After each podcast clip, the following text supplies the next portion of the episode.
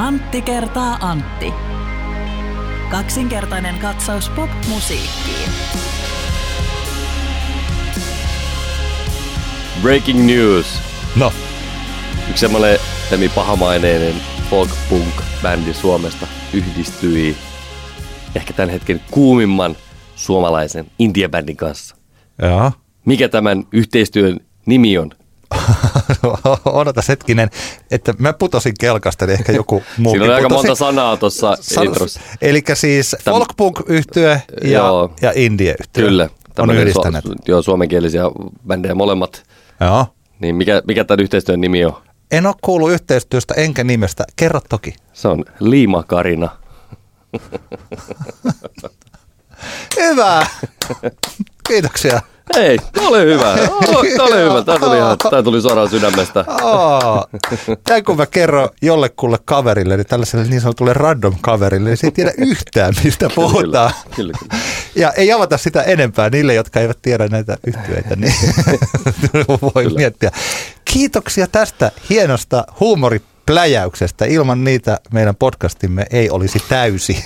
Kyllä se on, tämä on tärkeä osa selkeästikin tätä meidän kokonaisuutta. Vastapäätä minua istuu Antti Granlund. Hei Antti. Hei hei, mukavaa, että pääsemme jälleen kerran keskustelemaan tärkeistä musiikkiasioista keskenämme. Minua vastapäätä istuu Antti Hietala. Hei vaan sinullekin ja kaikille kuuntelijoille. Mukavaa, että kuuntelette. Ensinnäkin ihan kärkeen kehutaan taas jälleen kerran meidän tämän viikon keskiviikkona järjestettyä levyraatio, joka oli taas ihastuttava tapahtuma. Kiitos Raadille. Meillä oli Ville Pirinen, Sami Sämpäkkilä, Vilma Rimpelä ja Sara-Maria Kylänpää siellä raadissa ja mahtava yleisö. Ja levyraadinhan voitti lähes murskapisteellä Joni Ekmanin kun mikään ei, mikään ei riitä kappale, joka on äh, upea biisi ja ansaitsee kaiken hekutuksen. Mitä saa? Oli yksi kovatasoisimmista levyraadeista. Siellä oli pari biisiä, joita, joihin ei oikein lämmetty tämmöinen Amerikan rokki country-vivahteilla ja sitten kotimainen hevanderi, Mm. niin, mutta tota, saattoi olla ehkä enemmän kiinni vielä siitä, että juuri nämä genret eivät ehkä olleet raatia tai yleisöä lähellä, mutta oli tosi Kyllä. hienoja biisejä monelta artisteilta. Ehdottomasti, ja, ja kyllä täytyy sanoa, että en ole taas pitkään aikaan naurannut niin paljon kuin silloin, kun kuuntelin Ville Pirisen analyysiä tästä tamperelaisen hard rock yhtyeen Getawayn MC Lover-kappaleesta. Ihan jo senkin takia se kaikki, eilin, kaikki tämä keskiviikkona tapahtunut oli, oli sen arvoista. Kiitos Ville Pirinen jälleen kerran verbaalisesta tykityksestä. Sanottiinko me jo, että tämä on Antti kertaa Antti kaksinkertainen katsaus pod, äh, popmusiikkin podcast? Ei sanottu, mutta nyt, nyt äsken sanottiin. sanoit. Tämä on sitä. Me keskustellaan Flowsta, Flow Festival, toiveita. Antilla on niitä viisi ja minäkin sain puristettua itsestäni yhden toiveen. Mulla varmaan olisi Hyvä. paljon enemmän, mutta sitten mulla on semmoinen olo, että mä en. No joo, hyvä.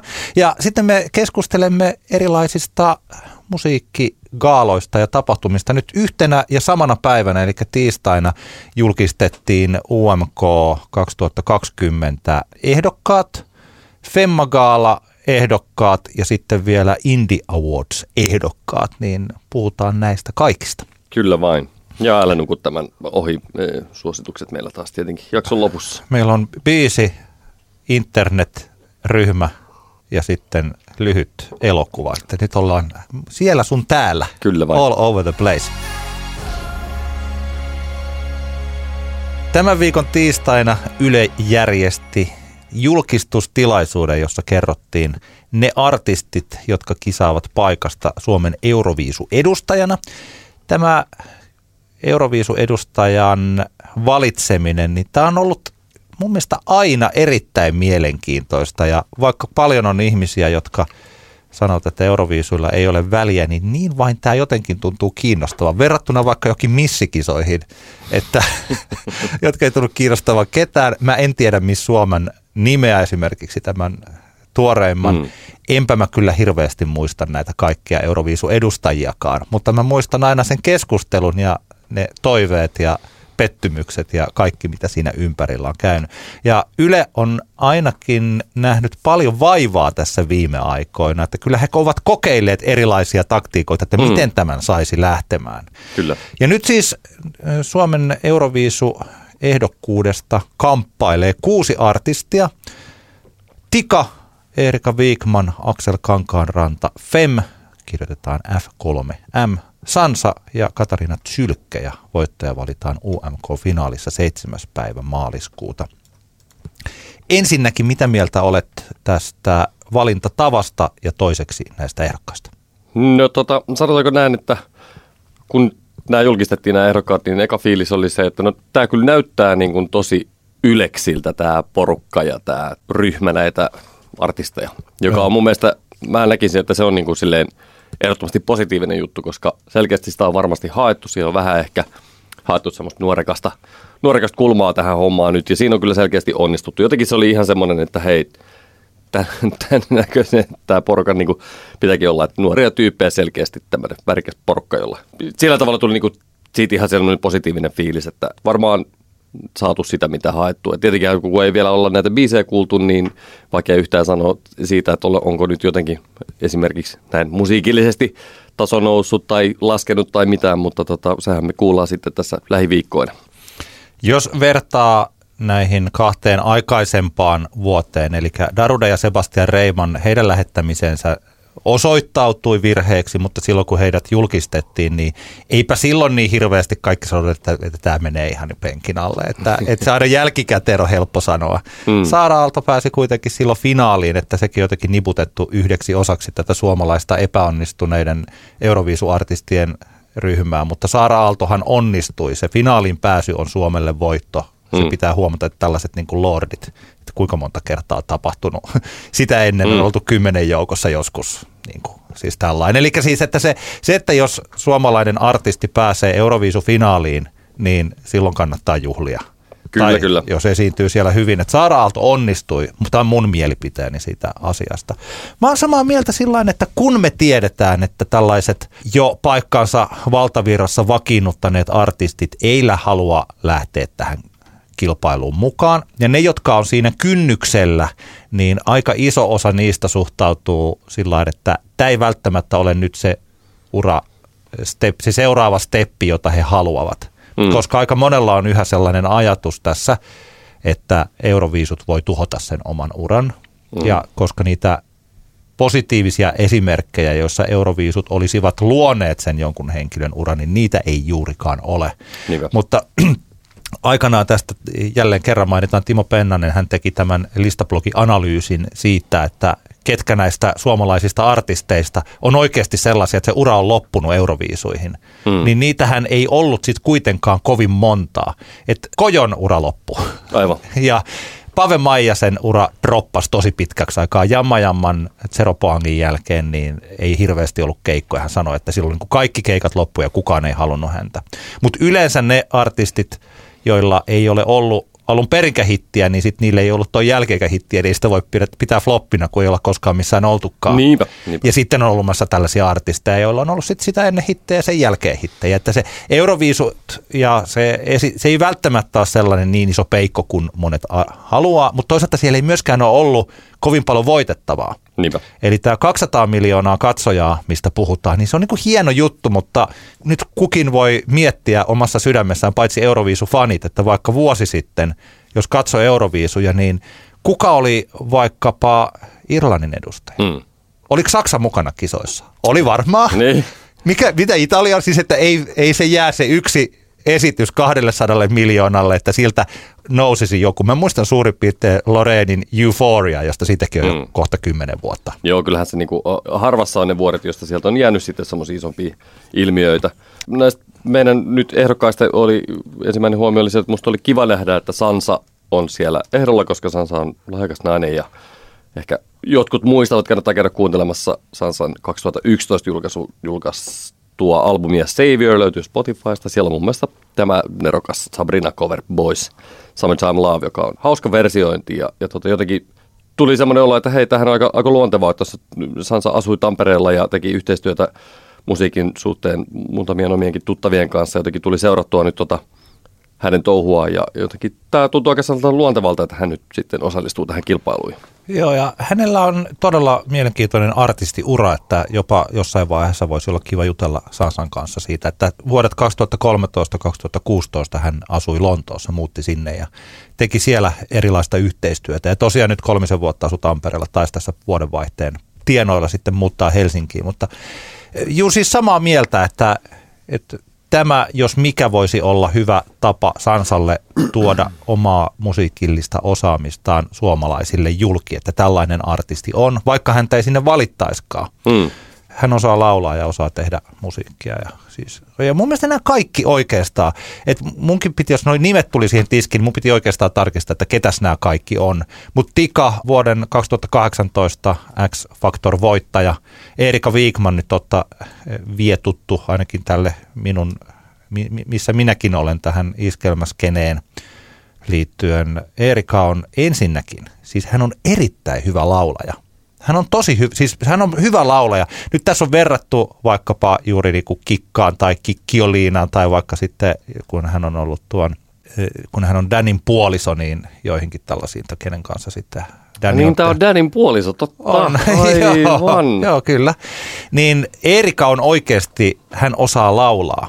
Joo. Hän osaa esiintyä, joten niin toivon, että tämä, mä tiedän, että silloin kun hän tekee joku tällaisen Cicciolina-kappaleen, niin kyllähän tässä on niin kuin vahva sellainen camp-allas, johon mm. saatetaan pudota ja sieltä ei sitten pää nouse pinnalle ollenkaan, mutta kuunnellaan biisi ekaksi. Axel Kalkaaranta, vahva sellainen tyyppi, mistä mä ajattelin, että hän voisi olla se musta hevonen. Hänellä on tosi hieno persoonallinen ääni ja totta kai Pyhimyksen jättiläinen biisin kertosää ja sehän on oikeastaan se kertsi, joka tekee sen kappaleen. Mm. Muutenhan siinä on Pyhimyksen räpit niin kuin pyhimys vaan räppäilee.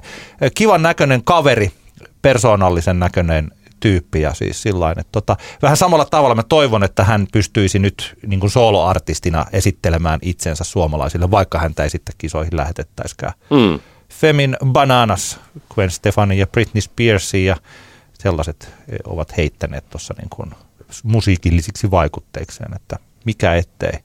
Ja muistiko se Katariina Chylken? Mun täytyy sanoa, että mä en muistanut. Hän oli en ko- kolme vuotta sitten oli Uuden musiikin kilpailussa. Tuliko hän silloin toiseksi siinä? Eli hän on ollut ihan lähellä, ettei hän olisi ollut jo Suomen Euroviisu-edustaja ja tykkää laulaa sitten isoa ääntä. Aika kovat artistit pudotti tässä name droppas Aretha Franklin, Whitney Houston ja Michael Jackson, että terve, terve vaan sillä että yleensä jos lähdetään tavoittelemaan heidän tyyliään tehdä, niin kukaan ei pysty siihen. Mm. Joo, mutta rima täytyy laittaa korkealle, hei. Voi sellainen, siis kyllä, kyllä. Ja mun mielestä tuore kuusikko, että siis siinä mielessä kaikki niin kuin, miele, siis toivon, että, toivon, että ne biisit on hyviä. Kun ne biisit on huonoja, niin sitten kaikki on mennyttä. Kyllä. Sen elää ja kuolee sen mukaan. Mitäs nämä palkintogaalat, mitä tässä julkistettiin, Femma Gala, India Awards, Nordic Music Prize. Mä itse haluaisin ensin ottaa puheeksi tämän Femma Gaalan olin muutama vuosi itse mukana tässä Femagala raadissa työryhmässä ja tota noin, niin se oli kiva homma. Silloin aistin jo sellaista, että sinne niin koitettiin saada tätä semmoista vähän niin kuin vakavampaa kulmaa tähän Femagala-konseptiin, koska tähän on ollut, ollut semmoinen vähän niin kuin naureskelu juttu, lähtenyt varmasti alun perin vähän ketuiluna Emma Gaala-konsepti. Mä niin taisin vuosi sitten kutsua, kutsua antiteesiksi. Niinpä, niinpä. Mutta tota, nyt oli todella hieno uutinen, että Femmogaali järjestetään tänä vuonna Mars-festivaalin yhteydessä Seinäjoella helmikuussa. Ja Mars on tämmöinen, niin kuin, monet on kuvailu sitä tämmöiseksi niin kuin rennoksi versioksi musiikki- ja mediatapahtumasta. Eli se on niin kuin ammattilaistapahtuma, jossa on sitten showcase-keikkoja myös. Tarpeellinen, hyvä tapahtuma ja tota, tämä jotenkin, tämä on just niin kuin oikea yhteys mun mielestä Femmagaalille sillä tiellä, että siitä voisi tulla jonakin päivänä oikeasti semmoinen niin kuin vakavasti otettava instituutio. Semmoiselle konseptille niin kuin tarvetta on. Mä olen todella tyytyväinen, että tämä oikeastaan se vittuilu, mikä tässä oli. Se oli aluksi mun mielestä välillä semihauskaa. Mä en oikeastaan pitänyt siitä edes silloin joskus, kun se alkoi niin paljon. Mm. Mutta että mun mielestä sille oli ehkä paikkaansa silloin joskus vuosituhannen alkupuolella, Joo. koska silloin ei tällaista vastavoimaa oikeastaan ollut. Hmm. Mutta mitä enemmän tämä maailma on muuttunut sellaiseksi, että täällä ei oikein mitään muuta olekaan kuin väärin ymmärtämistä ja piruilua ja niin. etsitään huonoja puolia mieluummin kuin hyviä puolia, niin se tapa, että jotakin musiikkibisneksessä pirulla, niin kuin viime vuonna vielä oli tämä liian kirjat pillifarkut, jossa katsotaan periaatteessa siis tällainen ikärasismi kategoria, että piruillaan jollekulle, joka pukeutuu, niin kuin, että, että sä oot jo liian vanha pitää tollasia. Aivan. Niin se alkoi tuntua jo siltä, että, että tämä on nyt nähty. Että eihän tämä ole enää siis, että kun nyt mennään taas tällaiseen yleiseen paatokselliseen avautumiseen maailmasta. Mutta että ihan liian moni ihminen maailmassa, varsinkin sosiaalisessa mediassa, mutta muutenkin, ei osaa erottaa huumoria vittuilusta. Mm. Ja jos se rupeaa niin pirulle, yrittää loukata jotakuta, ja sitten kun se joku loukkaantuu, niin sanoo, että tämä on huumoria. Että eihän se ole huumoria, jos mä sanon jollekulle, että sulla on tosi ruma tukka, että tollainen oli vuonna 1997 ja sä oot nyt jo keski-ikäinen mm. ihminen. Ja sitten joku sanoo, että, että no tämä oli vaan tällainen läppä. Ei se ole mitään, se on loukkaamista. Kyllä. Ja paljon mieluummin huumori on sitten jotain ihan muuta. Ja nyt näistä kategorioista, niin täällä on vielä tällaista kepeyttä näissä kategorioissa, mutta nämä on oikeita kategorioita ja täällä on siis tota, esimerkiksi niin tätä Bajamaja Femma, mutta se on festivaali, jolla ihmisen oli vuonna 2019 hyvä mm. olla. Me ollaan muuten ehdolla Uusi Tampereella siellä, se on Joo. mahtavaa. Onneksi olkoon te. Kiitos, kiitos, Onneksi kiitos. te. Ajattelin ehkä lähteä jopa paikal, paikan päälle todistamaan, että tuleeko sieltä pysti vai ei, saa nähdä tai joka paikan femma, eli totaalinen kaiken ilmatilan haltuunotto, missä on maustetytöt pyhimys, Sanomakonserni, Nelonen Media, Mikko Silli Ranta, Siltanen eh, räjäyttäjistä esimerkiksi Rock Siltasesta ja kaikesta tuttu. Teemu Tander myös paljon terveisiä Teemulle, Hopeajärvi, Kynnet, Sport, TV ja niin siis. Nämä on siis tosi hienoja kategorioita. Tässä kaipaamaan jäivät femma. Mun mielestä tässä on sellaista pientä eh, etkeä, vaikka Bassoradion erikoisohjelmat ja tällä, mutta mä en koe, että tämä menee mitenkään siihen piruilun puolelle, vaan että tota, asioita, jotka ovat loppuneet vuonna 2019, mm. rumpalehtiä, siis tällainen hyviä kategorioita ja jos mä olen oikein ymmärtänyt, niin ehkä tulevaisuudessakin sellaisia kategorioita, että ne voivat vuosi vuodelta elää sen mukaan, että mitä on tapahtunut. Nyt Kyllä vaikka vai. oli tämä kaipaamaan jäivät, koska oli erilaisia asioita, jotka loppu, niin se on hyvä mm. kategoria mm. nyt tämän vuoden Femmassa. Mutta siis tosi hieno, hyvä tiivistys sellaiselle gaalalle, joka tuntuu, että mikä tämän paikka ja merkitys tässä maailmassa ylipäänsä on ollut nyt viime niinpä, vuodet. Niinpä. Niin tota, vähän, vähän sisäpiirivitsiäkin sinne jätetty kivellä Femma Femma tota, kategorian osalta, mutta ehkä se nyt sallittakoon. Mutta sekin on positiivinen. Siinä joo, siis joo, on joo, eri joo, kiveleitä, joo, Niko Kivelä, Marko Kivelä, Lauri joo, Kivelä. Se on siis se on tällaista good, good clean fun. Se on niinpä, hauskaa, niinpä, niinpä, eikä sellaista. Niin, joo, just. Paljon onnea muuten myös Metson musiikkiosastolle, joka siis Tampereen kaupunginkirjasto, Metson musiikkiosasto, jotka siellä terveisiä myös Juhani Ikke Koivistolle ja koko sille jengille.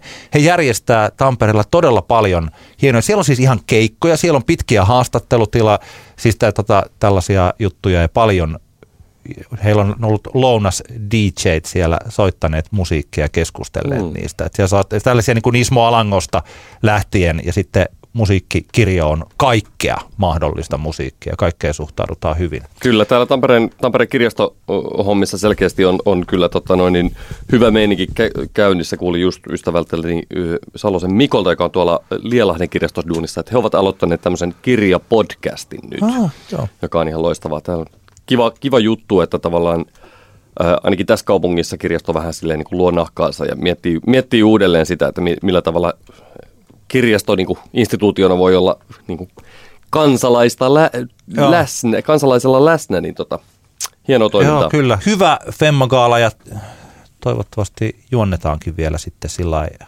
ei piruilleen ja hauskuutta, hmm. vaan artisteja ja kaikkia muita paikalla olevia kunnioittain. Kyllä vain, kyllä Koska vain. se on pikku, on tällainen pikku avautumis olo. Niin se on ihan ok. Koska mulla on siellä, että aina välillä kun on jotain gaaloja, hmm. niin kaikista huonoin ratkaisu, mitä suomalaiselle gaalalla voi olla, on se, että katsotaan vaikka Ricky Gervaisia jossain Golden Globeissa ja sitten pöllitään sieltä, että ruvetaan vähän roustailemaan mm. jotakuita niitä, jotka on siellä. Se ei ole toiminut Suomessa ikinä. Se, että on suoraa juontoa, jossa tosiaan kunnioitetaan yleisöä ja sitä kohdetta, niin se toimii aina. Heti kun ruvetaan käsikirjoittaa huumoria tuollaiseen gaalaan, niin aina tulee pelkkää paskaa. Kyllä, Joo. kyllä. Mennään seuraavaan gaalaan. 30. päivä tammikuuta, eli, eli tulevana torstaina järjestetään Helsingin Tavastialla Indie Awards-tapahtuma, joka on siis Suomen riippumattomien levy- ja tuotantoyhtiöiden yhdistyksen Indiekko ryn järjestämä hommeli. Meillä on ollut kunnia olla mukana minulla ja sinulla Antti on ollut kunnia mukana olla tässä tota noin, niin esiraadissa ja me olimme siis mukana valitsemassa näitä ehdokkaita näihin neljään kategoriaan ja se oli ihan, ihan tota hauska, hauska homma ruotia niitä, että mitä siellä tota ehdolla tulee olemaan. Ja täällä on siis vuoden EP kautta albumi, vuoden artisti kautta bändi, vuoden tulokas ja tota, vuoden biisi kategoriat. Mä toivon tästä oikeastaan samat sanat kuin Femma Gaalalle, että Femmassa kategorioissa on paljon enemmän karnevaalitunnelmaa, kun taas tässä India Awardsissa ollaan ihan näissä perusasioissa, voisi mm. jopa sanoa, että musiikki tällaisessa kulmakivissä, jos lisää kategorioita on tulossa tulevina vuosina, niin katsotaan niitä sitten. Mm. Mites tämmöisenä ajatuksena heitto siitä, että koska kyllähän tämä niin vähän hassu tuntuu, että ne on niin kahden viikon välein tyyliin, meillä on Femma Gala ja India Wars, voisiko nämä yhdistää, olisiko se järkevää? Jotenkin no. voisi jopa kuvitella, että se, siinä voisi olla semmoista synergia, synergiaetua, koska tota noin, niin, ta- tavallaan mä, jotenkin, musta se voisi olla ihan siisti juttu, en tiedä. Ehkä tämmöinen ajatuksen jyvänen tuleville vuosille. No, se on silloin, mä en tiedä, että miten, niin varsinkin nyt tuo India Awards on juuri samana vuonna. Mä luulen, että se on sattumaa, että se on päätetty järjestää samana vuonna, kun Femma Gaala on tiivistänyt tekemistään siihen, niin, joo, siihen se, on varmaan, se on varmaan sattumaa kyllä, mutta just silleen, tavallaan mä en näe, näe, näkisi siinä yhdistymisessä mitään semmoista niinku huonoja puolia, koska kyllähän Femma Gaalan alla voisi olla sitten tämmöinen Indieko ryn oma kokonaisuus. Niin sillä niin, mm. niin totta, totta. Niin mm. kyllä, kyllä, että on ne Femma-kategoriat ja sitten kyllä, on kyllä. nämä Indie-kategoriat. Niin totta. Mm. Ja kaikki on, kaikki kyllä. on mahdollista. Mutta tulemme, tulemme olemme, olemaan paikalla. Joo, kyllä. 30. päivä tammikuuta Tavastialla, jossa sitten ojennetaan palkintoja Joo, siellä. Ja tässä kohtaa, kun kerta ei ole vielä palkittu ketään, niin ei mekään kerrota, että ketä me olemme ehdottaneet ja ovatko meidän ehdottamamme levyt ja artistit tuolla. Mutta siellä on siis varmaan meidän podcastin kuuntelijoille tuttuja nimiä, The Hearing, Jesse Markin Maustet tytöt, Ismo Alanko, Antti Autio, Luukas Oja, tällaisia artisteja. Niin tota, mm. Tota, joo, toivottaan ja samat toivotukset myös näihin juontoihin ja kaalan järjestämiseen yleisesti Kyllä. ottaen, että pysytään fokus mieluummin musiikissa ja artisteissa kuin esimerkiksi vitseissä. Mitä susta oli? Susta, sä oot niin kauhean vitsi vastainen. On, ja alkoi. Me ollaan vitsi ja alkoholi vastainen Kyllä, podcast, ryyppäys vastainen podcast. me, me, me, me pitää kuivaa, faktat faktoida. Kuivaa, kuivaa, kuivaa jengiä kyllä todellakin. Tota, Sitten vielä otetaan tähän viimeisenä Nordic Music Prize, joka nykyään kulkee siis nimellä Hyundai Nordic Music Prize. Sen ehdokkaat julkistettiin tuossa ja meillä on taas jälleen kaksi kotimaista suomalaista ehdokasta siellä mukana, eli Stina Ko, Stina Koistinen ja, ja The Hearing, eli Ringa Manner. Ringahan on ollut aikaisemminkin ehdolla, hän oli, hän oli Adrian albumin tiimoilta ehdolla vuonna 2017. Nordic Music Prize on tullut vain yhden kerran Suomeen. Mirel Wagnerin When the Cellar Children See the Light of Day vuonna 2015 voitti sen. Tuota, olisihan se erittäin hienoa, että tässä kohtaa mä en ole tuota Stinakon ikuisuuslevyä kuunnellut muuta kuin itse asiassa meillä oli levyraadissa se yksi biisi, joka kuulosti tosi upealta. Mm. Että, Ihoni ja pehmeä, upea, no. upea kappale. Mäkin en ollut kuullut aikaisemmin sitä todella – Todella hieno biisi kyllä. Joo, mutta mun mielestä varsinkin kun tässä mä en tiedä, että miten, kukas ne niinku valitsee nämä levyt, jotka Suomesta lähtee tonne vai onko siellä, onko se raati vai miten se toimii? Jaa, en, enpä kyllä nyt ole varma. Mä voisin veikata, että Music Finland ehkä jossain määrin heidän kauttaan ehdotetaan sitten albumeja sinne, mutta en kyllä nyt ole, ole varma, että miten tämä käytännössä menee. Mutta mun mielestä ihan ansaitut ehdokkuudet suomalaisille artistille. Että, että The Hearing-albumistahan ollaan paljon, paljon meillä tässä podcastissa puhuttu ja, ja Stina Kokin, se on ihan selvää, että hän on yksi lahjakkaimmista kotimaisista musiikintekijöistä tällä hetkellä. Ö, jotenkin jopa näkisin tänä vuonna hän ei semmoisia niin varsinaisesti isoja nimiä tuolla ehdolla ole, että tässä saattaisi jopa olla saumaa tuoda poika kotiin niin sanotusti joko Stiinalla tai Ringalla. Jenny, Jenny Wilson Ruotsista edelleen toki jälleen, jälleen ehdolla, hän on ollut aikaisemminkin ehdolla ja muuten aika silleen niin kuin, ettei semmoisia isoja profiilinimiä ehdolla, niin tota, katsotaan, pidetään peukkuja. Yksi kysymys muuten tähän loppuun, tällainen yleinen kysymys, että onko tällaisissa palkinnoissa mitään järkeä? se on siis se ikuisuuskysymys. mitä, mieltä, mitä mieltä sä olet? No en, en mä tiedä, siis kyllä mä jotenkin näkisin, että varsin vaikkapa nyt jos lähdetään tästä Nordic Music Prizeista, niin mun mielestä ensinnäkin tämä on ihan hienoa, että tehdään tämmöistä niin kuin Pohjois, Pohjoismaiden välistä yhteistyötä.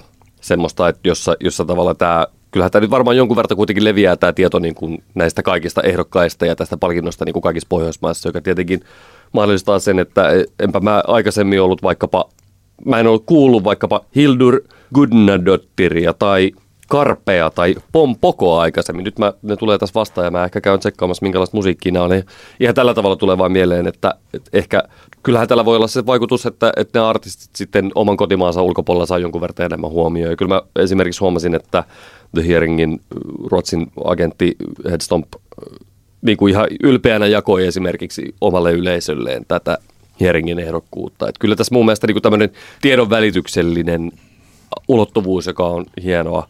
Sitä, siitä nyt voi tietenkin miettiä, että onko se, että mikä se semmoinen pohjaidea ylipäänsä missään musiikissa palkintojen jakamisessa. Se on semmoinen ikuisuuskysymys, jota me ollaan käsitelty.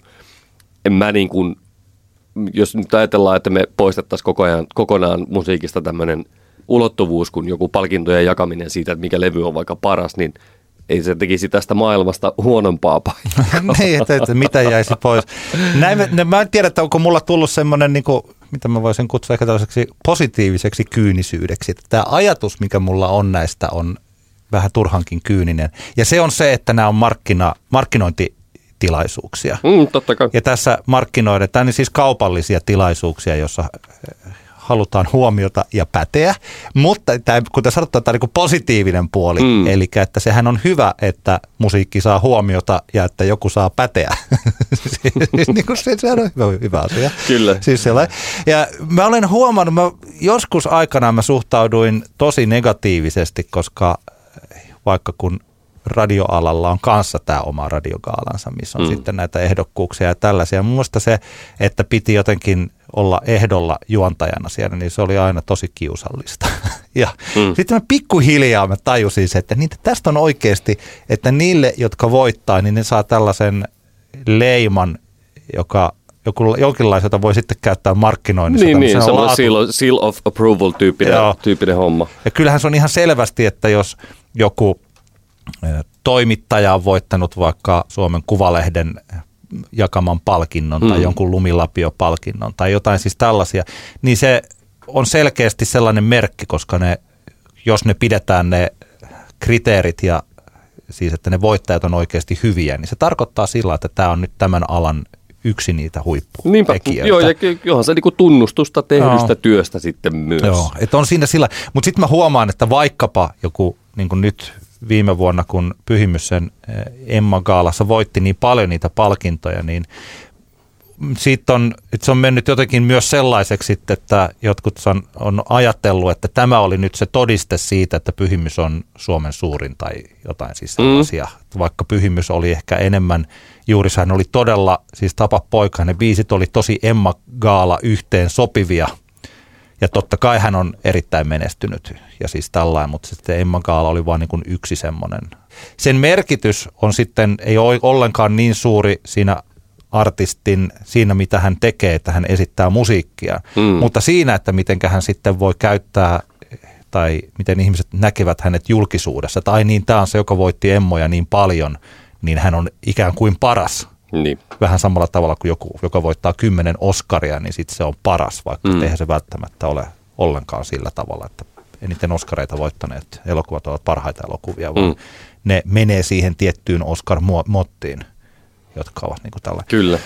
Mut, se, semmoinen homma tästä Nordic Music Prizeista vielä, että sehän jaetaan tänäkin vuonna Bylarm-tapahtumassa Norjassa ja sillä tavalla tällä voi olla sille ihan konkreettista vaikutusta kyllä vaikka ajatellaan nyt, että Stina tai The Hearing voittaa sitä palkinnon, se on Bylarmon yksi Euroopan isoimmista musiikkialan showcase-tapahtumista. Siellä on hirvittävä määrä ö, delegaatteja ympäri maapalloa mm. paikalla katsomassa, kuulemassa uutta musiikkia ja miettimässä, että kenestä voisi tulla silleen isompi juttu, kenen kanssa lähdetään tekemään yhteistyötä, kenen, kenen musaa lähdetään viemään mihinkin maahan ja, ja kenen keikkoja aletaan buukkaamaan ja otetaanko tämä artisti meidän festareille.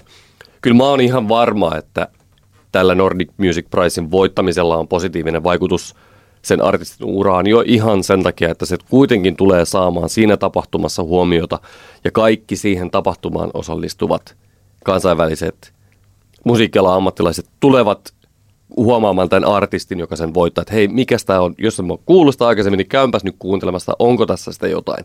Eli kyllä tässä, niin kuin, kyllä tässä tämmöinen selkeä kulma on, joka, joka tota no, niin se on tietenkin sitten eri juttu, että että mitä ne ihmiset tekee sillä tiedolla, kun ne kuulee se artisti. Mutta kun varsinkin tässä eh, kansainvälisessä musiikkikentässä, jos kilpaillaan niin kuin niistä harvoista spoteista, missä päästään tekemään yhteistyötä oikeasti niin kuin hyvien, tehokkaiden, itselle sopivien tahojen kanssa, niin onhan se nyt ihan päivänselvää, että jonkun Nordic Music Prize palkinnon voittaminen Bylarmissa tarkoittaa sitä, että ainakin sut noterataan, ainakin se sun matskut niin tsekataan, että onko tämä nyt semmoista, minkä kanssa mä lähden tekemään duunia. Joo, ehdottomasti. Ja nyt tuli itse asiassa mieleen, että kyllähän kun mekin oltiin Musiikki Media Industry Awards ehdokkaina vuoden musiikkimediaksi, niin kyllähän se legitimoi tätä meidän podcastia. siis sillä tie, sille tietylle porukalle. Eli no. että kyllä sieltä, niin kuin mä luulen, että aika iso osa musiikkimedia jengistä sen ehdokkuuden takia, jos ei ne kuunnellut jaksoakaan, niin ainakin ne katsoo, että mikä tämä tällainen on. Niin, niin. Että kyllä siitä tulee, kyllä. Sella, siitä tulee jotain sellaista en tiedä, onko se vähän niin kuin saisi jotkut armeijassa saisi jotkut korporaalijänät kaulassa, niin. että on olemassa tällainen. Ja sitten niitä voi käyttää jotenkin Kyllä. jossakin asiassa. Mä uskon ylipäänsä muutenkin, koska tätä musaa tulee nykyään niin hulluna ja sitten se on, se on ehkä vaikea ihmisillä välillä niin kuin seurata sitä, että onko mikäkin juttu silleen oikeasti sen väärti, että pitäisikö tähän nyt oikein perehtyä, pitäisikö tätä musaa nyt kuunnella ja muuta.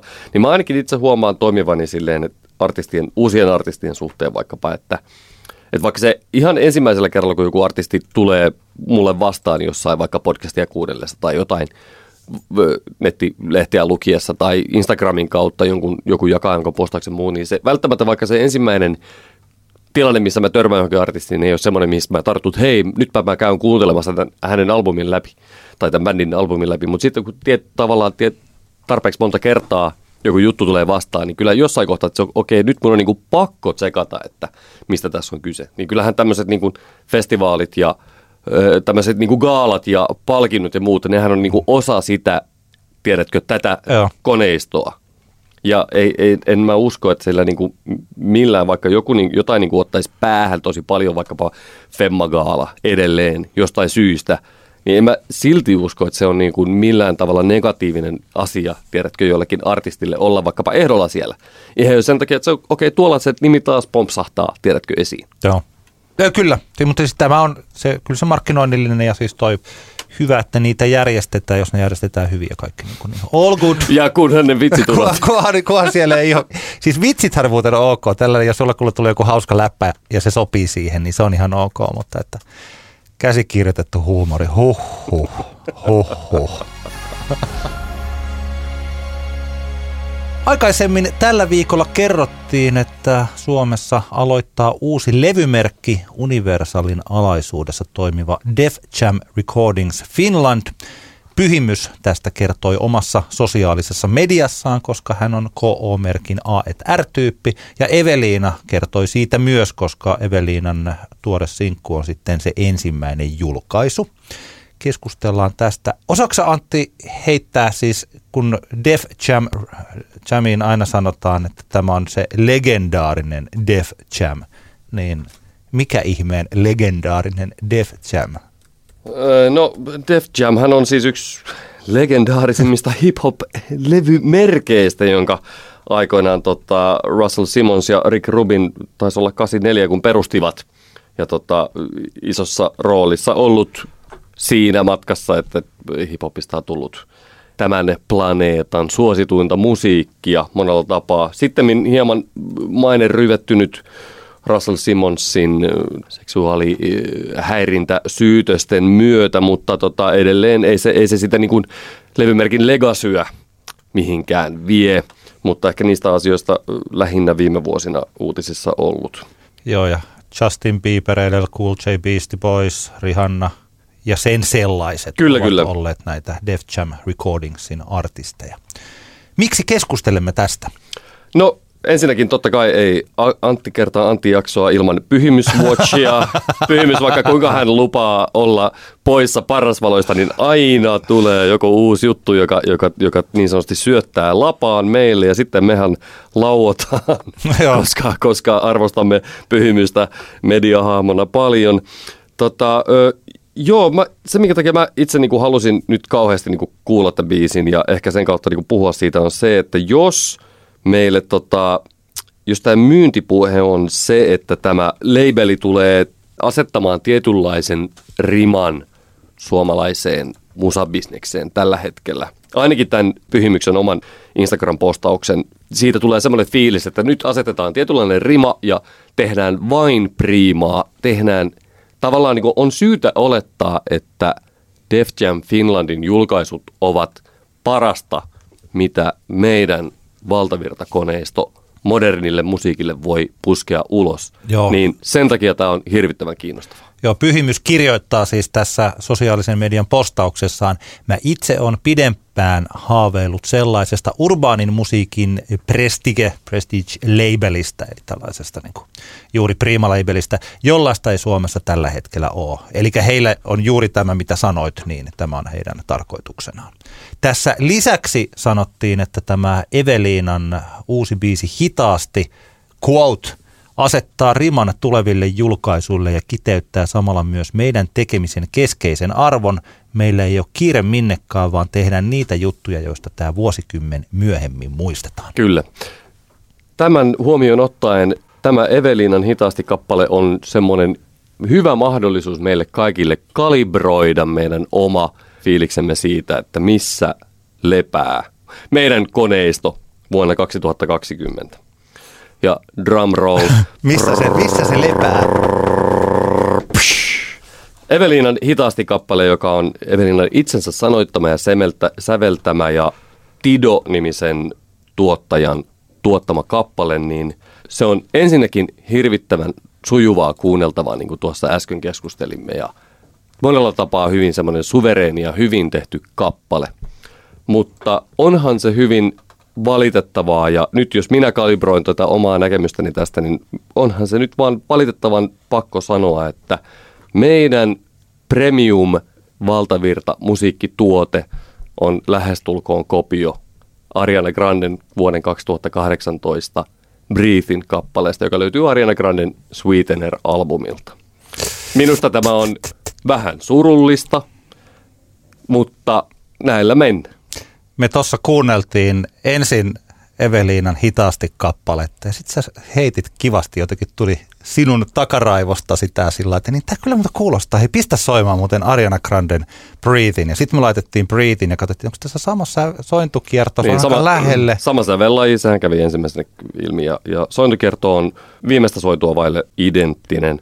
Rytmiikka on täysin sama. BPM on Evelinan biisissä ehkä noin 5 5 ppm hitaampi, mutta kuitenkin periaatteessa niin kuin menee, menee niin kuin tota, samaan semmoiseen niin kuin tyylilokeroon hyvin niin vahvasti. ne roovailee aika samankaltaisesti. Se, se, se tota, sama tyyli, mikä ensimmäinen iso semmoinen biisi oli Drakein Hold On We Are Going Home, joka on mestariteoskappale, niin sen, sitähän on toisinnettu ihan, ihan muunkin maalaisten kuin suomalaisten toimesta tässä viime vuosina, mutta kyllä tämä jotenkin mua, mua nyt, vaikka se on tämä niin kuin hienosti ja huolella tehty tämä Evelinan biisikokonaisuus. Kyllähän, kyllähän pakkohan se sanoa, että on tämä nyt lie, lievä pettymys, että jos tämä on se paras, mihin pystytään, niin siinä tässä nyt sitten ollaan. Niin, no mä en ole ehkä ton suhteen, okei mä ymmärrän sen, että kun asetetaan rima ja sitten tullaan, niin. tullaan tällaisille, se on se mun niin sen tässä, takia. Se on se mun niin. mielestä tässä se juttu, että, että jos me, jos me, niin kuin, jos me myydään tämä homma – meille kuluttajille sillä tavalla, että tämä on, niinku, tämä on niinku premium. Tämä, on,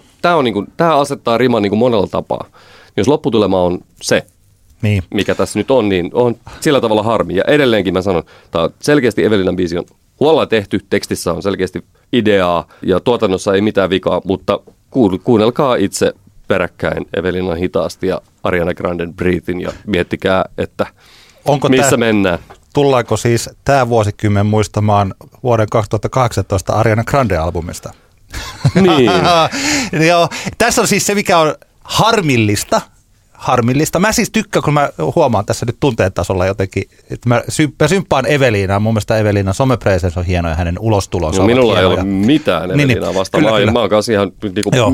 ilolla seurannut Kyllä. hänen niinku uransa kehittymistä. Mutta kun hänellä oli pari vuotta sitten tämä kopiointisyytös tai plagiaattisyytös, eli kun on tämä Camilla Cabellon Havana, Havana, ja sitten Eveliinan Se on sun vika, vaikka ne ehkä molemmat kopioivat täsmälleen samasta lähteestä mm.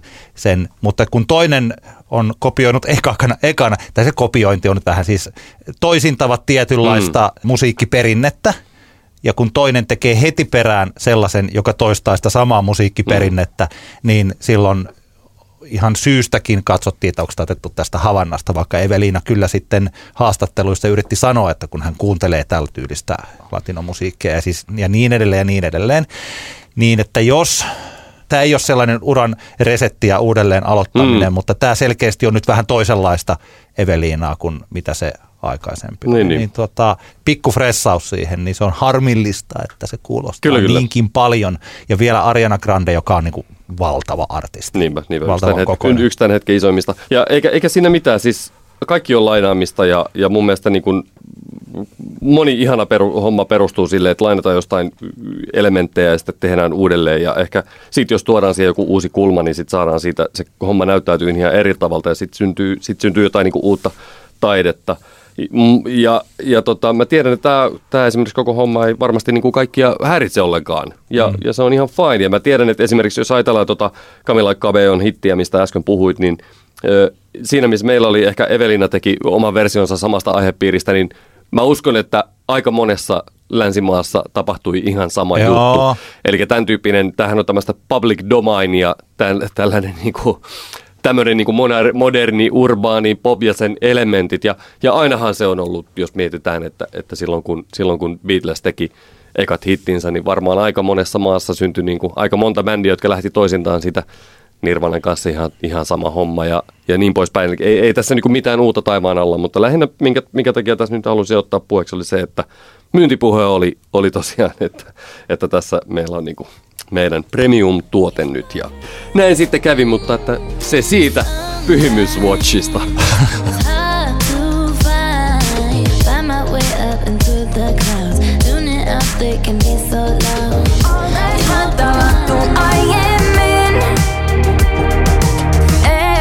Ei mikä riitä. Tahdon kaiken sust itselleni. Joo, kyllä mä tiedän. Huomaan, että oot mun heikouteni. Mm, kerro siitä. Flow Festival järjestetään elokuussa 14. päivästä 16. Suvilahdessa Helsingissä. Ja aika tukkuartisteja on jo julkistettu. Bon Iver, Stormzy, FKA Twix, Michael Kiwanuka, Mark DeMarco, Bikini Kill, näitä isoja nimiä. Ja tällä viikolla julkistettiin iso tukku sitten esimerkiksi DJt. Noin 30 eri esiintyjää on julkistettu ja kyllä sieltä varmaan vielä kymmeniä, tai siis varmaan siis totta kai, kymmeniä on vielä tulossa. Mm, varmaan semmoiset ehkä kaksi kolmasosaa vielä julkaisematta. Ja tota, tästä in, kaikesta inspiroituneena halusin listata omat viisi toivettani, että mitkä artistit tullaan vielä Flowssa ensi kesänä näkemään. Se eh, artistien ennustaminen on niin 2018, että mä en siellä lähde. Mä ennustin, että Kivanuka tulee olemaan siellä, ja niin se on, se riittää mulle. Eli mennään tämmöisiin flow-toiveisiin. Mulla on viisi toivetta, mitkä mä ihan hirveän paljon haluaisin nähdä. Mulla nimittäin on vähän semmoinen viba, että mulla tuli heräs ajatus, että mä, mitä jos menisi tänä vuonna Way Out Westiin, Ruotsiin, koska sillä, että, että Robin esiintyy siellä päätösartistina, sillä hän ei ole mitään tekemistä sen kanssa. Mutta olisi muutenkin aika siisti käydä katsomassa, miten tavallaan tämä tämmöinen huippuunsa viety urbaanifestivaali toteutetaan Ruotsin päässä. Olisi kiva, Joo. kiva vertailla, mutta katsotaan, jos nämä mun viisi toivetta toteutuu, niin ehkä mä jään kuitenkin Aha, Suvilahteen. Herra jestas, tässähän on nyt mm. kovat piipussa. Mä mietin tuossa myös, että ketkä artistit vois olla sellaisia, mutta mä tajusin, että mä en saa sellaista hyvää viiden artistin pakettia keksittyä ja sulla tietysti sulla tapahtumajärjestäjän historia ja nykyisyyskin, niin ehkä sä osaat, sä olet, sulla on enemmän kompetenssia tällaiseen kuin mulla. No joo, mutta mä kyllä lähestyin ihan tätä nyt vaan siltä pohjalta, että mitkä mä haluaisin ihan vaan henkilökohtaisesti niin. nähdä, en mitenkään yleisellä tasolla. Nämä ovat mun henkilökohtaisia mielipiteitä. Haluatko sinä kertoa ensin tämän sinun No mä voin yhden sanoa, tämä on taas sellainen samanlainen ilmeen, joka mua jo samalla pikkasen harmittaa, mutta siis mä haluaisin, että Vesala saisi vetää teltassa sellaisen shown, mihin hän pystyy. Tällainen Paula Vesala kaikki peliin show. Vesalaltahan tulee uusi albumi nyt helmikuussa, jotenka tässä olisi nyt ihan selvästi sellaisen Special Flow Show paikka – se samanlainen, e, siinä on paikka, lauotko vai etkö, mitä oli Anna Puulla vaikkapa, tai viime vuonna Kisulla. Anna Puu sai sen teltta, ja mä nimenomaan toivon, että se olisi tämä punainen teltta, eli mm. se isoin teltta, koska se on paras paikka mun mielestä kuunnella näitä, siis missä visut pääsee oikeuksiin. Se iso lava on aika, siis vaikka mä tykkäsin tosi paljon siitä Kisun keikasta, niin mun mielestä, mun mielestä se olisi ollut varmaan tosi paljon vaikuttavampi vielä siellä mm. teltassa. Mm. musta olisi hienoa, niin kuin, että Vesala teltassa ja sillä että... Mutta Vesalahan ei ole esiintynyt Flowssa.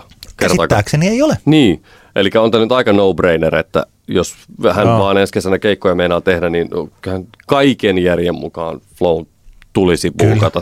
Ei, kun mä, olen, mä olen samaa mieltä, ja, mutta tähän liittyy vielä lisäksi sen buukkauksen lisäksi, että tämä olisi tämmöinen once in a lifetime kyllä, kyllä. Vesala show, jossa hän laittaa kaiken taiteellisen ja musiikillisen osaamisensa peliin. Kyllä, kyllä. Se on, toi on hyvä valinta ja, ja tota, pitä, pitäisin erikoisena, jos, jos Vesala ei Flowssa ensi kesänä esiinny. Katsoisin sen keikan kyllä myös itse.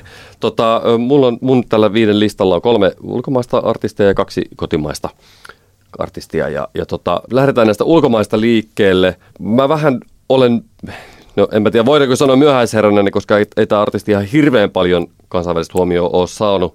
Mutta tämmöinen newyorkilaisräppäri kuin Lakely 47 on jotenkin hänen 2012 julkaistu Acrylic-albumi tuli minun kartalleni vasta viime vuonna. Ja etenkin sen biisi Girl Blunt, joka on yksi ihan niin kuin parhaista räppibiiseistä viime vuosilta, huomasin nyt ID-lehti julkaisi tämmöisen Rihanna-erikoisnumeron, jossa ilmeisesti Rihanna on haastatellut artisteja ja varmaan kirjoittanutkin sinne ja muuta. En ole vielä saanut tätä kopiota käsiini, mutta siinä on esimerkiksi yksi Rihanna haastateltavista artisteista on juurikin Leikeli 47, joka ehkä enteilee sitä, että 2020 voi olla, voi olla sitten Leikelille iso vuosi. Se tietenkin, että tekeekö hän sitten iso niin kuin festarikeikkoja vielä ensi kesänä isolla profiililla vai sitten vasta 2021, niin se jää nähtäväksi, mutta Leikeli 47 ehdottomasti olisi itselläni semmoinen toive, joka olisi suunnattoman kiinnostavaa nähdä. Leikelillä on hauska style, se on vähän niin kuin tämmöinen naispuolinen Evil Stö. Hänellä on niin, to, vähän niin kuin maski päässä, joka, joka tietenkin sitten luo aika hauskan kontrastin koko hommaan kannattaa tutustua Leikeli 47 ja etenkin Girl Blunt biisi. Me kannattaa mennä kuuntelemaan erittäin hienoa musiikkia.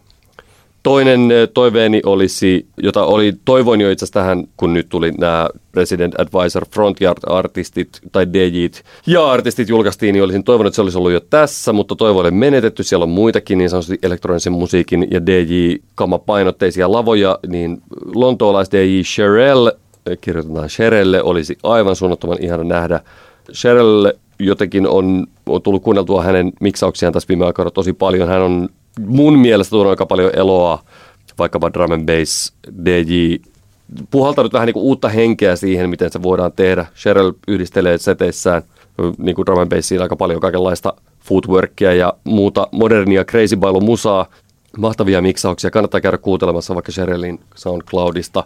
Pelkään vaan että drum and bass edelleenkin on sen verran epätrendikästä musiikkia Flow-festivaali kontekstissa, että Sherelle ei sinne buukata. Mutta toisaalta Deckmantel, joka on yksi Euroopan isoimpia elektronisen musiikkifestivaaleista, Sherelle esiintyy vaikkapa Deckmantelissa, joka on tietynlainen varmaan semmoinen hyväksynnän merkki myös sitten tuonne vähän trenditietoisimmille tyypeille, niin tota, Mä toivon kovasti, että Cheryl nähdään. Tulen sen keikan kyllä crazy bailaamaan no. niin rajusti kuin noin 40-vuotias mies voi ikinä tehdä.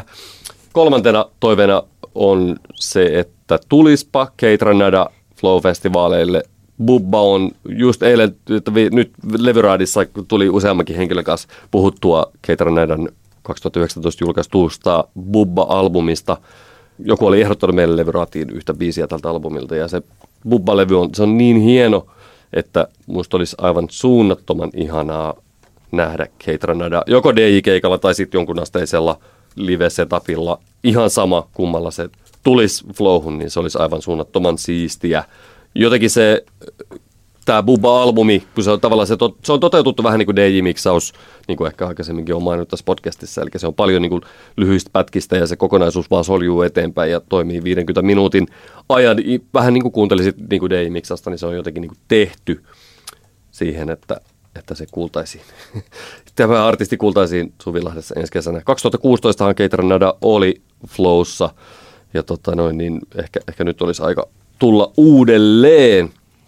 Sitten mennään kotimaisiin artisteihin. Me ollaan tässä jaksossa jo mainittu useankin kertaan The Hearing. Ja niin kuin olen ehkä aikaisemminkin sanonut, niin mun mielestä on vähän erikoista, että The Hearing ei ole Flowssa esiintynyt. Ja mun mielestä tämä on niin päivän selvää, että 2020 The Hearingin tulisi esiintyä Flowssa. Mä en, niin kuin, mä en ymmärrä sitä, jos Ringa ei omalla soolojutullaan Flowssa esiinny ensi kesänä. Joo. Mä taisin joskus tuossa tässäkin podcastissa heittää, että se olisi sellaisen, niin kuin, että kyllä se punainen teltta on aika iso paikka, minkä mä joskus mm. sanoin, mutta että kyllä varsin niin kuin Ringalla on sellainen ominaisuus. Nyt kun olen nähnyt hänen tämän uuden levyn keikat, niin Tampereen pakkahuoneella kuin sitten G-Livelabissa, jotka on ihan eri kokoiset paikat, niin sehän toimi molemmissa, että se Ringan show toimisi myös tuolla Balloon Stageillä kyllä mm.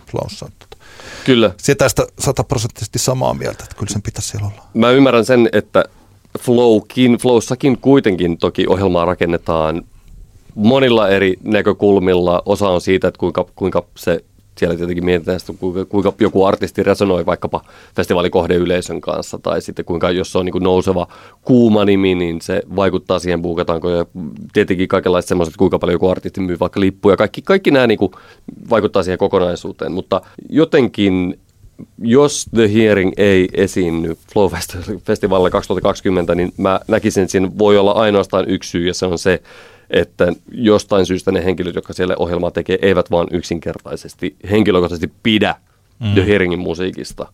Suunnattoman paljon pienimmilläkin niin kuin, tavallaan natsoilla on menty tuonne mm. Flowfestareille esiintymään kuin, kuin mitä, miten se olisi, jos, jos Hearing niin. esiintyisi ensi kesänä Flowssa. Musta, niin. musta se on, Ringa toki on lavalla Flow On, monta kertaa, monta kertaa käynyt, mutta, mutta The Hearinginä Joo. ei vielä kertaakaan. Toivotaan, että siellä ollaan hereillä tämän asian kanssa.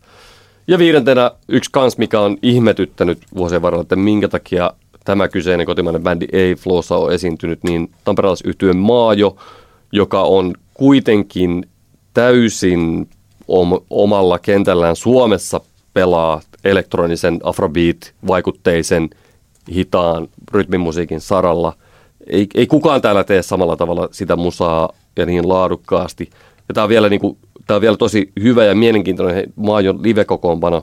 Munkin mun mielestä tässäkin tapauksessa on niin kuin hieman erikoista, jos Maajo ei edelleenkään, Maajo, jolta tulee albumi nyt, taitaa tulla helmikuussa, seuraava kakkosalbumi tulee ulos, niin jos, jos Maajo ei esiinny Flowssa, niin musta on, vaan, musta on outoa, koska tavallaan niin kuin tässä omassa viitekehyksessä heidän musiikkia on julkaissut joku Permanent Vacation, joka on niin kuin hyvin uskottava labeli tuossa skenessä. Niin mitä sen bändi tarvii tehdä, että, että ne pääsee esiintyä flowhun, jos ei ne niin kuin esimerkiksi ensi kesänä siellä esiinny? Niin, jos mä... en halua. niin, sepä se, mutta jotenkin kun mä mietin sitä kokonaisuutta, mun mielestä nämä niin päivän selviä, että näiden Joo. molempien artistien pitäisi esiintyä siellä. Ja mä toivon, että näin käy. Joo. Kummikaan ei ole kertaakaan Flowssa ollut ja toivottavasti ensi kesänä asia korjaantuu. Oliko sulla muuten Maajo joskus meidän Älä nuku tämän ohi yhtyenä? Joo, kyllä. Joo. Mielestäni Kyllä, ootas, tarkistetaanpas nyt oikein. Kyllä se varmaan kuule. Trooppisia tuulahduksia näille raukoille rajoille tarjoilee maa jo. Kyllä, mulla toi Defo, Defo-biisi oli, joo, kyllä, oli, kyllä. oli viime, ei kun 2018 toukokuussa. No niin oli, joo. Oli, joo. Mä, mulla, vaikka olen jo ylittänyt teini-iän, niin muistini ei ole täysin rapistunut. Kyllä. Hyviä mutta, mutta, Oliko siinä sulla? Siinä oli, siinä oli mun viisi, eli Lekeli 47, Cheryl, Kate Ranada, The Hearing, Maajo – nämä kun puukataan, niin jätä Way Out Westin väliin. Minkä möhisbändi sä haluaisit sinne? Oh, Mä kysyin, enkä osaa itsekään öö, vastata. no itse, itse asiassa, tuossa juuri kun tuli keskusteltua kaveritten kanssa, joka on lähdössä Primaveraan ensi kesänä, niin ymmärsin, että, että tota siellä esiintyy Pavement. Ja se olisi kyllä tosi ihana nähdä, koska tota, viime kesänä me nähtiin Pavementin keulahaamon oma bändikeikka Sidewaysissa, mutta eihän se nyt Pavement ollut, jotenka kyllä mä jotenkin, jos nyt tähän möhis kaanoniin sitten tota, no, niin tarvittaisiin joku, niin, niin se olisi kauhean kiva. Se olisi aika mukava. Mm. Se olisi aika mukava. Tosiaan kun, no joo, joo. Sehän oli aika silloin, eikö mä, kyllähän me juteltiin silloin sitä Malkmusin keikasta, mutta Kyllä. katoiko sä sitä silloin? Kyllä mä katsoin silloin, joo. Ja Joo. sehän oli tavallaan kaikista nuhjuisuudessa aivan, aivan ihana, mutta, mutta eihän se nyt pavement ole. Joo, ei ollut. Ei ollut. Hyviä valintoja. Ja sitten jakson loppuun totta kai otetaan meidän Älä nuku tämän ohi osio. Eli vähän suositellaan kivoja juttuja teille kuulijat. Antti, mitä sinä, mikä on sinun Älä nuku tämän ohi hommeli tällä viikolla? No, mulla on tämä biisi, se joka oli meillä levyraadissa ja tässä on nyt aika paljon tästä minun suosituksestani tulee siihen, että tässä on yhtyö tai lauluntekijä, joka on juuri julkaissut ensimmäisen sinkkunsa. Ja mä tykkäsin siitä. Mä oon kuunnellut tämän nyt kaksi kertaa tämän biisin, eli kerran Arthouse Cafe Kehrasaaressa meidän levyraadissa ja sitten mä kuuntelin kerran tämän sen jälkeen yksin, jotenka tässä on vielä sellaista pientä disclaimeria, että mitähän tästä artistista ja tästä tulee, mutta mä tykkäsin, oli, taisi olla Sami Sämpäkkilä, joka kutsuu tällaista rallirokiksi. Toivoi, että tätä terviä ei ryhdytä käyttämään. Turha toivo. Tommi, Tämä on- Tommi Mäkisellä on varmaan eri näkemys rallirokista kuin Sami Sämpäkkillä. Mutta se rallirokki tarkoittaa sitä, että kun kuulee sen biisin, niin sen jälkeen tulee sanoa, että tämä oli kiva ralli. Kyllä. Ja tästä rallirokki palasta vastaa Lätsä kappale nimeltään Työtön nuori mies. Mun mielestä on aina mukavaa, että nuoret miehet soittaa rallirokkia. Tässä on kivaa. Sitä pikkasen samaa, mistä me puhuttiin Joni Ekmanin kohdalla, että on sitä strokesia ja on niin sitä sellaista, mitä on tehty paljon, eli tämä ei vie musiikkimaailmaa ehkä eteenpäin. Toisaalta tämä tuo sellaisia elementtejä, joista minä olen tottunut pitämään tämän elämäni aikana. Lätsä, työtön nuori mies. Hienoa rallirokkia. Kyllä. Eikä, eikä kaikkien asioiden pidä viedä asioita Ei niin. eteenpäin. Kyllä. Juuri näin.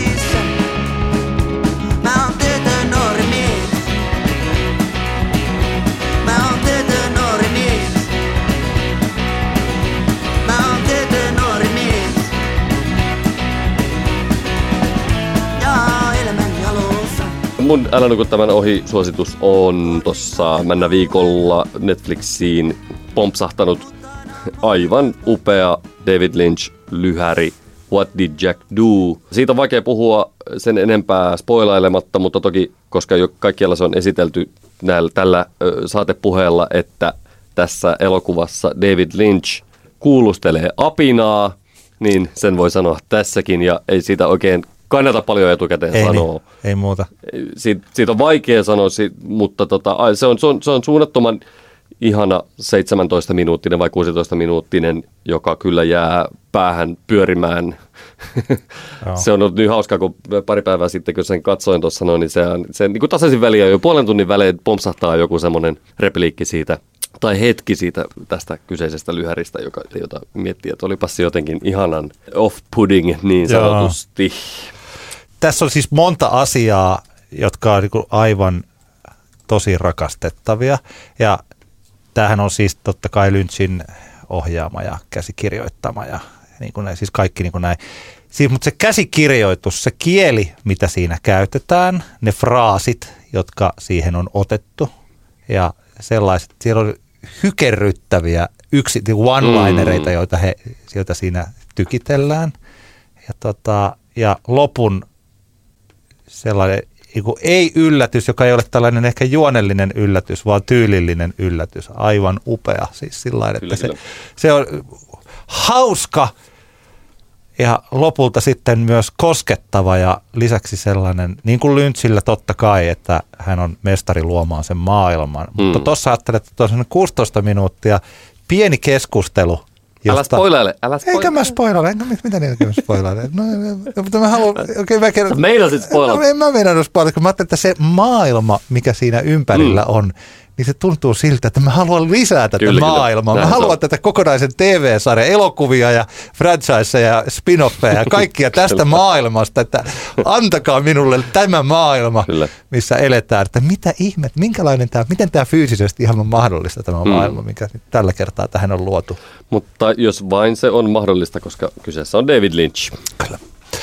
Ja, kiit- ei, mulla on vielä yksi. Ah, Ah, kato, kun mulla on sorry, vielä, kato, kun mulla on vielä tämä mun spesiaali. Silloin aikana, milloinka sulla on ollut, oliko sulla teillä kotona siis Commodore 64? Commodore ei ollut ikinä meillä himas. Me saatiin ensimmäinen PC meidän kotiin ehkä tällaista. vuonna 87, koska muistan, että äitini, äitini tota noin, niin silloin töiden puolesta sitä tarvia, se oli 286 ja Ah, sillä tuli veivattua kaikenlaisia Grand Prix-formuloita ja muita ihania pelejä. 286 pystyi jo pelaamaan. Mulla, mulla on isä, joka oli siihen aikaan Filleessadilla töissä, niin meillä oli tämä niin sanottu 8086, eli perus PC, jossa. Joo. oli vähän hankalampi sitten pelejä pelata, mutta mä muistan, että mä esimerkiksi mun aineita kirjoitin sillä Joo. perus PCllä.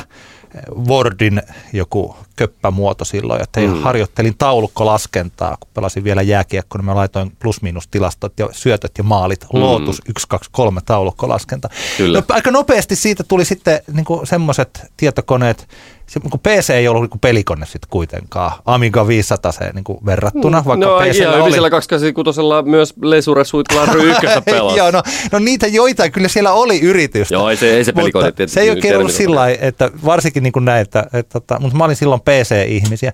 No, mutta silloin kun joskus kun tuli koulusta kotiin ja mulle, meillä ei ollut enää 64, mihin mä olin tottunut pelaamaan, sitten se oli jotenkin annettu pois, koska vanhempien mielestä mä ehkä pelasin liikaa. Mm-hmm. Ja t- mä en pelannut liikaa, mä olin vaan elänyt ylisuojelun lapsuuden. Ja tota, sitten PCllä piti miettiä, että no mitäs täällä nyt sitten pelaisi. Ja siellähän oli sitten kaksi peliä, josta toinen oli Pasianssi ja toinen oli Miinaharava. Hmm. Onko sä pelannut Miinaharava-peliä? Olen mä pelannut tosi paljon. Itse asiassa etsin pitkään hyvää Miinaharava-applikaatiota puhelimeeni ja löysin sitten lopulta tämmöisen Minesweeperin, joskin olen vähentänyt sen pelaamista radikaalisti, koska huomasin, että sillä on semmoiset selkeästi semmoiset patterit, millä se arpoo ne kentät ja se alkoi ottaa päähän, kun mä havaitsin, että siinä on semmoinen, niin sitten sen pelaaminen olisi aina pitänyt silleen aloittaa sillä, että painelee ihan niin kuin sattumanvaraisen hirvittävän määrän sitä ri, tavallaan kentän refreshia ja se alkoi ottaa päähän. Joo. Protestina si, siitä niin en ole pelannut sitä vähän aikaa, mutta upea peli, rakastan Viinaharava. On olemassa tämmöinen nettisivu kuin minesweeperonline.com, että Joo. jos on vaikka läppäri, niin voi mennä sieltä heti, heti testaamaan. No, aika monen hyvän ja tässä tapauksessa myös tällaisen ehkä hyvän tai pahan alkujuuri, eli Antti Lähde, joka meille myös on meidän levyraadissa kolmantena Anttina mukana ja monesta tuttu yksi henkilökohtaisista sankareista, niin, niin hän perusti tällaisen mahdoton miinaharava haastesivun.